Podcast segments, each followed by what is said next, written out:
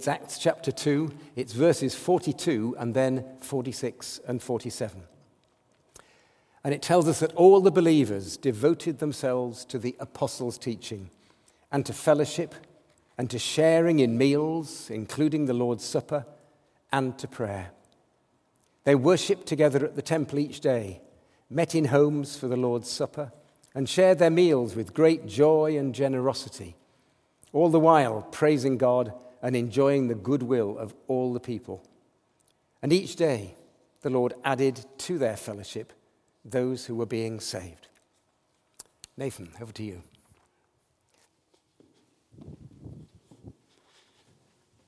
Thank you very much, Dave, and good evening, everyone.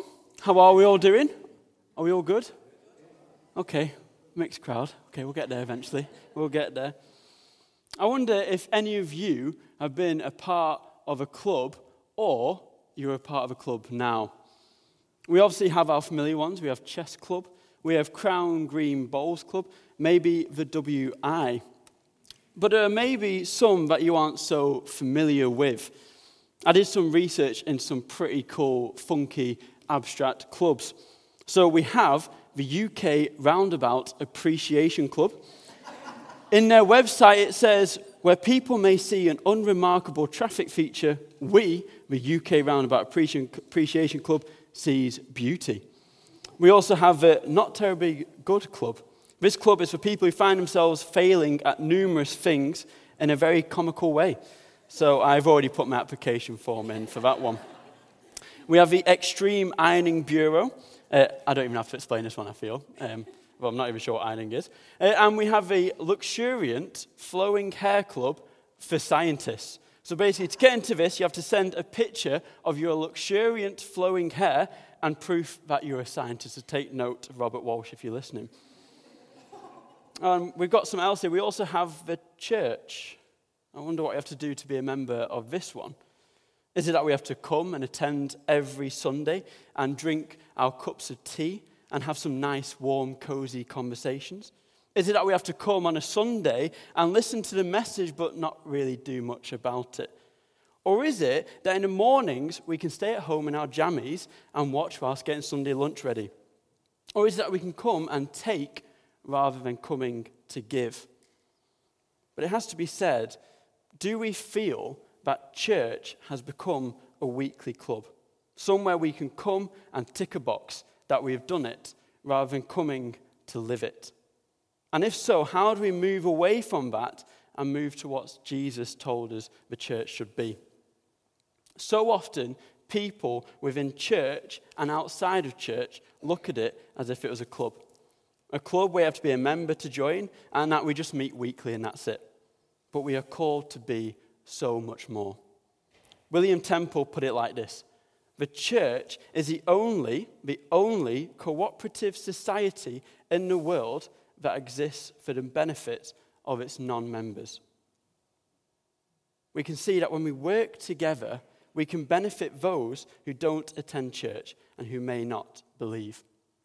So, tonight I'm going to be continuing with a series called Church for Dummies. You may know the For Dummies books, which are a series of user friendly guides to help people who have not much knowledge of a particular subject get more about it. This week we're looking at Better together. For us to understand how we can be better together, we have to understand what it means to be together. And for us to understand this, we have to look at the greatest user friendly guidebook of all time, the Bible. As Dave read earlier, in Acts 2, we see the beginning of the early church. This is the first time that the early church is mentioned, and we can learn so much from how it was working back then. And I don't want to go too crazy into unpacking Acts 2, as we'll be looking at that in a couple of weeks' time. But in the first verse, Luke uses a word, devoted. Not just all the believers listened to the apostles' teachings, not just the believers sometimes shared in meals. Luke uses a word, devoted. Because as soon as you put the word devoted in front of those things he lists, it gives a whole different meaning to it adds more weight behind it, and it takes it to another depth. The early church wasn't something the believers just attended weekly, it was a way of life. a way of life in which they were devoted to it. To be devoted means to give all or most of one's time or resource to a person or activity. So, how can we bring that into forward and into our lives tonight? I wonder how can we turn church from being a weekly activity into a way of life? How can we be better together? How can we improve our fellowship here? We so often want church to move forward, to grow in numbers, to see God move powerfully. But if we aren't a relational church, then how do we expect this to happen? So, hopefully, tonight we'll be able to answer that by looking at these verses and Acts. I've split tonight's thoughts into three points based on those verses. So, we're going to first of all look at being devoted to Christ's teaching. Then we're going to be looking at being devoted to Christ's people. And then we'll be looking at being devoted to Christ's mission. So, are we ready for this? Yes, yes there we are. Happy days. So, the first one, we have to be devoted to Christ's teaching. In verse 42, Luke says the believers were devoted to the apostles' teaching. So, and there are one or two exceptions. An apostle was called an apostle if they journeyed alongside Jesus in his ministry on this earth, from the day of his baptism all the way up to his resurrection. The apostles' teachings would have been the apostles sharing stories about Jesus, which were later turned into the Gospels. But he also would have shared about how Jesus was a fulfillment of the Old Testament. So when Luke said devoted to the apostles' teachings, we can look at that and know they are firsthand sharing Jesus' teachings. Jesus was sent down to this earth so we can better understand who God is and for us to be able to have a relationship with God. This means if we're wanting to be fully devoted to God, we have to look to Christ. But being devoted to Christ's teachings isn't just about learning what is in the Bible. It's not as a case of coming on a Sunday and listening to a talk and then leaving it there. Being devoted to Christ's teachings means not just to know it, but to live it. The early believers didn't just add Christ's teachings into their crazy busy lives. No, the early believers lived it, it was their way of life. I have such a privileged role in church for being a youth leader. Not only is it hilarious most of the time, but it can be really encouraging, and to be honest, it can help with prepping sermons. So I asked him, What does it mean for you to be devoted to God? And church, just be encouraged by these three answers that I got from some of our youth. They said, being devoted to God is like having a relationship with Him. Everything you do, do it for God. Put Him first. I know many people who have an insane knowledge of scriptures, but not necessarily a relationship with God. But these two things come hand in hand. To grow in relationship with God, we must better understand Him. And on the same token, when we have a relationship with God, we want to get to know Him better. Now, there are many ways in which we can grow in a relationship with God. One of them is being reading the Bible. Sometimes the Bible is referred to as God's word because He is behind it. So if the Bible is God's word, then it feels like a good place to start. Now, this can be a challenge in our busy weeks, I'm sure.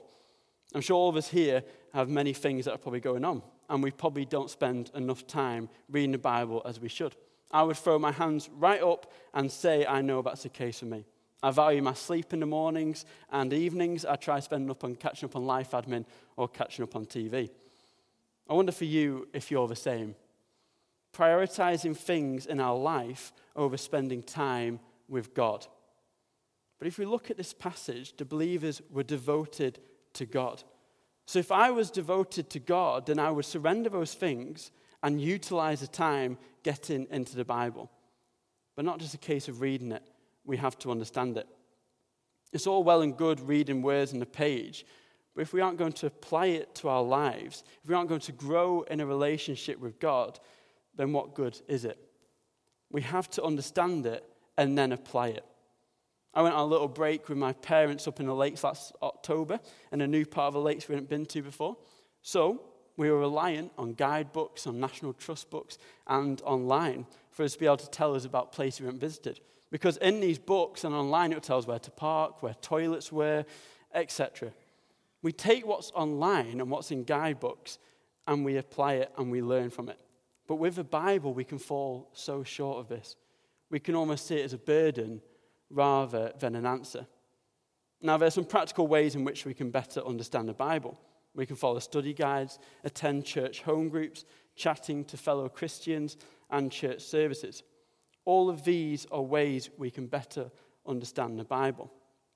So, the Bible is important to being devoted to Christ's teaching and, in turn, being devoted to God. So, reading the Bible is a good way of seeing what God is like. But it's not the only way. We have to spend time in prayer with Him. We can so easily chat to our friends, family, colleagues, and maybe we go to them and share some amazing news. Maybe we go to them first with a problem or a situation we're facing. Yet we aren't so quick to go to God in those times. How can we expect to grow in a relationship with God, to understand the type of God He is, or to get a grasp of His love when we aren't willing to go and chat to Him? When I was younger, I was able to miss school one day, so it was a fantastic day. And we went because the Queen and Prince Philip were coming to Dunsop Bridge for her birthday. So we lined up behind the barrier, and along came the royals, and the Queen says hello and moves on. And Prince Philip comes and he stops, and he looks at us and says hello, looks at my dad, pauses, and then starts a conversation with him. The conversation being about ducks, but we'll put that over there for a minute. This hits the local press and has remained a happy memory for us all in the Sleep family. I treasured that moment. Why? Because he was Prince Philip, a royal, married to the Queen of England, and he stopped to chat to my dad about ducks. Folks, tonight, the Kings of Kings, the Lord of Lords, and the Creator of the heavens and the universe is here, and he is wanting to chat to you. Are you willing to chat to him? So, the Bible and prayer are some important ways in being devoted to God. There are other ways as well in which we can really know God and really get into His teaching. But for us to become devoted to God, we have to give up our time. That's what it means to be devoted. It means surrendering that time to spend getting to know God. We have to be intentional.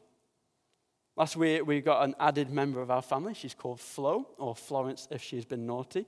Flo was a rescue dog, so when we got her, we think she was around two years old. So it meant we had to spend, getting, to spend time getting to know her. We had to give Flo our time and be intentional with it.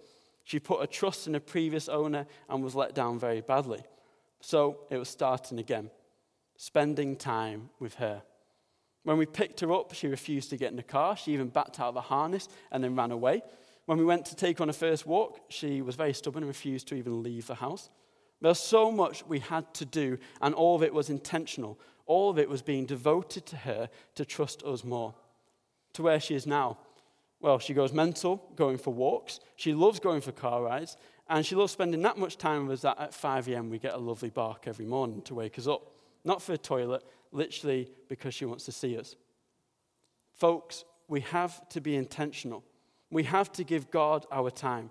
It's no good just sitting there thinking attending church is a box ticked. If we're devoted to God, it's a way of life. We have to give Him our everything finances, time, stresses, strains, everything. Be devoted to Him. Be devoted to His teachings. Like with Flo, we spent that time, and it was hard work, but now we can't wait to see it at the end of our days. She can't wait to spend time with us. She loves us unconditionally, and we love her when she's not barking at 5 a.m. This is like that with God. The more time we spend being intentional and becoming devoted to Him, then we begin to share that love. Now, you're probably thinking, what on earth has this got to do with being better together? Well, when we understand who God is, when we apply Jesus' teachings to our lives, when we become fully devoted and in love with Him, we're able to know how to love one another and how we're able to be better together as a church. In Matthew 22, verses 35 to 39, it says this One of them, an expert in religious laws, tried to trap him with a question Teacher, which is the most important commandment in the law of Moses? Jesus replied, You must love the Lord your God with all your heart, all your soul, and all your mind. This is a first and greatest commandment. A second is equally important love your neighbor as yourself. Jesus' response to the Pharisees in this passage is the answer as to why being devoted fully to God helps us be better together. When we get to know God, we begin to love Him. When we begin to love Him and understand His unconditional love for us, then we're able to use that as a benchmark of how we can love one another. I'm a part of a police in Morecambe. We are a team varying in ages, skill sets, years of service, and backgrounds. However, we are all united by one purpose our goals. We want to take bad guys off the streets, we want to help people, we want to protect people, and we want to save lives. This brings about a unity amongst the team. If a colleague needs a hand, we'll help each other. If a colleague presses their red button, the panic button, then everyone drops everything and goes to their assistance. But it's not just at work, there's a support network with our colleagues outside of work. We help each other out with issues going on, we help each other with a bit of DIY, and we help each other out with life problems. Alongside all this, we understand the job and what comes in it. No one at our homes will ever fully understand what it is like to be in the police but our colleagues do. And this is why it's like a family. And I'm sure you may have heard of a policing family rather than just a team of people coming to work. I wonder if we can sometimes see church as a group of people like a team rather than a family. Are we a relational church? Are we devoted in making those relationships? Are we devoted to God's people? In this passage I read earlier, Luke mentions several times about the early believers' devotion to one another. He says they were devoted to fellowship, they were devoted in sharing meals. Later on, it says they worshipped together. They met at each other's homes, sharing in the Lord's Supper. They shared meals with great joy and generosity. The early church was centered around their devotion to God, which in turn made the early church devoted to one another devoted to God's people. But what actually is fellowship? Fellowship comes from the Greek word koinonia, which is a close mutual relationship and participation in life together, working towards a common goal. It can also be translated to mean to share. So, if we are devoted to Christ's teachings and to what Jesus did for us, if we are devoted to God and his love for us, and if we are in a relationship with Him, then this unites us together. It means we are able to share the life of Christ with one another in a way that results not only in individual growth, but also as corporate growth. The way we can do this is by sharing God's love and truth to those around us. We can come to church and rely so heavily on those same people to minister to us but are we going to go and serve those around us in our family to help them grow spiritually? Fellowship is a necessity for spiritual growth as a church. It is a necessity. It's the integral part of church life. So clearly, fellowship is not just a matter of attending a couple of church related things each week, it's way more than that. If we're just attending church because it's what we do each week, then we're like one of those clubs I mentioned at the beginning. If we are fellowship united by Christ, we shouldn't just attend church. In Corinthians, there's a famous passage about one body with many parts. As we gather here at Forward, we are all very different. But God has called us all here as one, as Christ's body. This means if we are one, we are to take care of each other encourage one another, build each other up. But just like a body, each of us has a part to play. This means we shouldn't just become dependent on the same people who do everything all the time. We have our own parts to play. We have to share our gifts with the church. We have to share our finances with the church. We have to share our time with the church. We have to share our life with the church. We can't just come and attend and leave the rest to everyone else to sort. If we want us to grow spiritually, then we must all play a part. This should be by serving, giving financially, giving our time, and many other ways in which we can play our part. We, as Christians, are viewed as the body of Christ. We are spiritually united with Christ and with each other.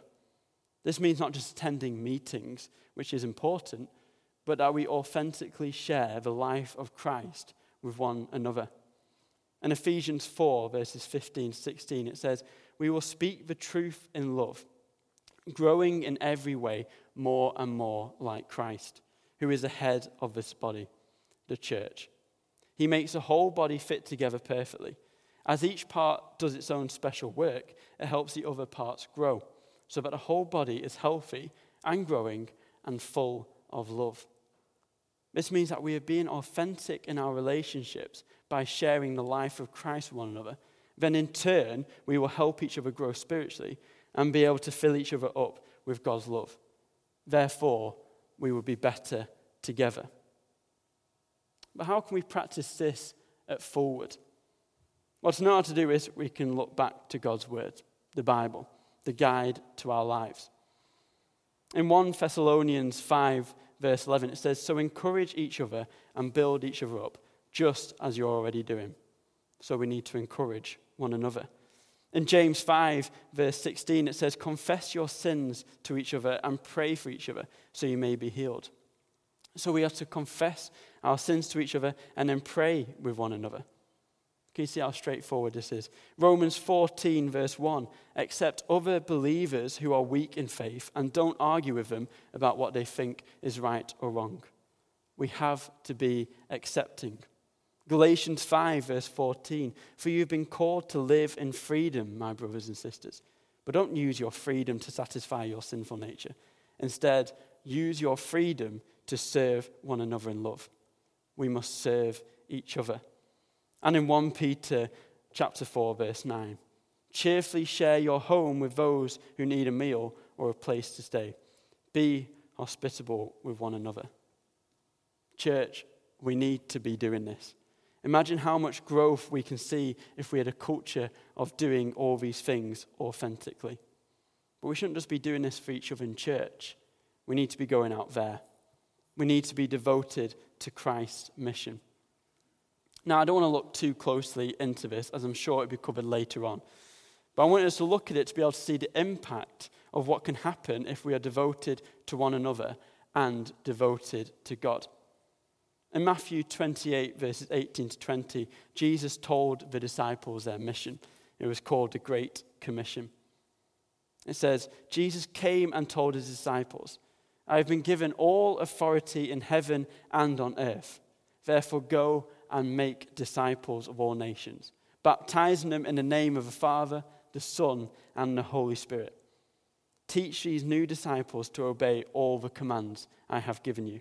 And be sure of this I am with you always, even to the end of the age. We find that actually, even in our church slogan, it says, Be disciples, make disciples if we cultivate this new relational culture here in church, then take the same principles into the world, then we'll see growth spiritually and in numbers. Most important thing, as mentioned before, is to love. God shows us time after time his unconditional love. So we must try and show the same to those around us in our lives. We must choose this as a way of life rather than a club we attend. So we must go out from here, take the culture that we have here into the streets, into where we live, into our work, school, college, home. This isn't an exclusive club where only believers can meet. It is so much more than that. We are a church united by Christ, devoted to God's people, and called to Christ's mission. In Acts 2, uh, verse 47, it says, And each day the Lord added to their fellowship those who were being saved. The early church, as Luke says, was devoted to Christ's teachings. They were devoted to one another and they were devoted to Christ's mission. So the question is are we devoted enough? So you might have noticed tonight we're sat a bit differently. It's very nice to see you all spread out. And maybe you're sat with people you don't know, or you've got people who you may want to get to know better. And so, what we're going to do now is we're going to try something a bit different. And there's going to be some discussion points that are going to come on the screen. And we're going to spend a few minutes just with each other, just discussing. But remind each other to be authentic, to encourage one another, build each other up. And after we've discussed our points, pray for one another. And you might not want to pray here right now, you might not be comfortable with that. But if you've got something that's going on in your life, or someone you want to be praying for, or anything like that, just bring them to the table. Get the table around you, the church, praying for them. And then we'll go into our second set of worship. But then after that, we've got another time to grow as a fellowship, to be better together. We've obviously got our teas and coffees. And this is a crucial time just to come and to chat to those people that you might not see in a week. Maybe to see someone new and think, oh, I've not spoken to them before, I'll go chat to them.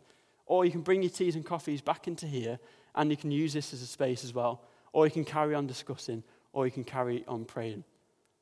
This isn't just a talk that we should just leave here. We need to start acting, and we can start acting tonight. Let's just pray.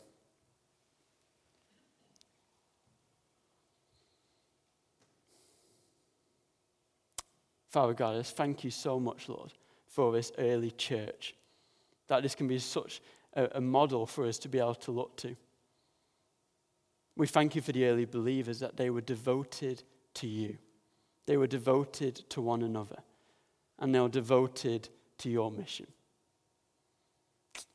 Lord, I thank you for church. I thank you for all the different activities that are going on midweek, for how many people we have attending, for how many people we have watching online. We thank you for our fellowship here. But Lord, I just pray now that you just help us be able to grow, to be better together, that we can be united by you and through you. And that then we can take that into the streets, into our places of work, into our homes. And that we can see believers being added to our number every day. And Holy Spirit, I just ask that tonight you may just be here amongst us. That we can all be open and ready to receive you tonight in the discussions, in the prayer time, in the worship, and in the coffee. May you speak so clearly to us. Amen. So, yeah, have fun discussing.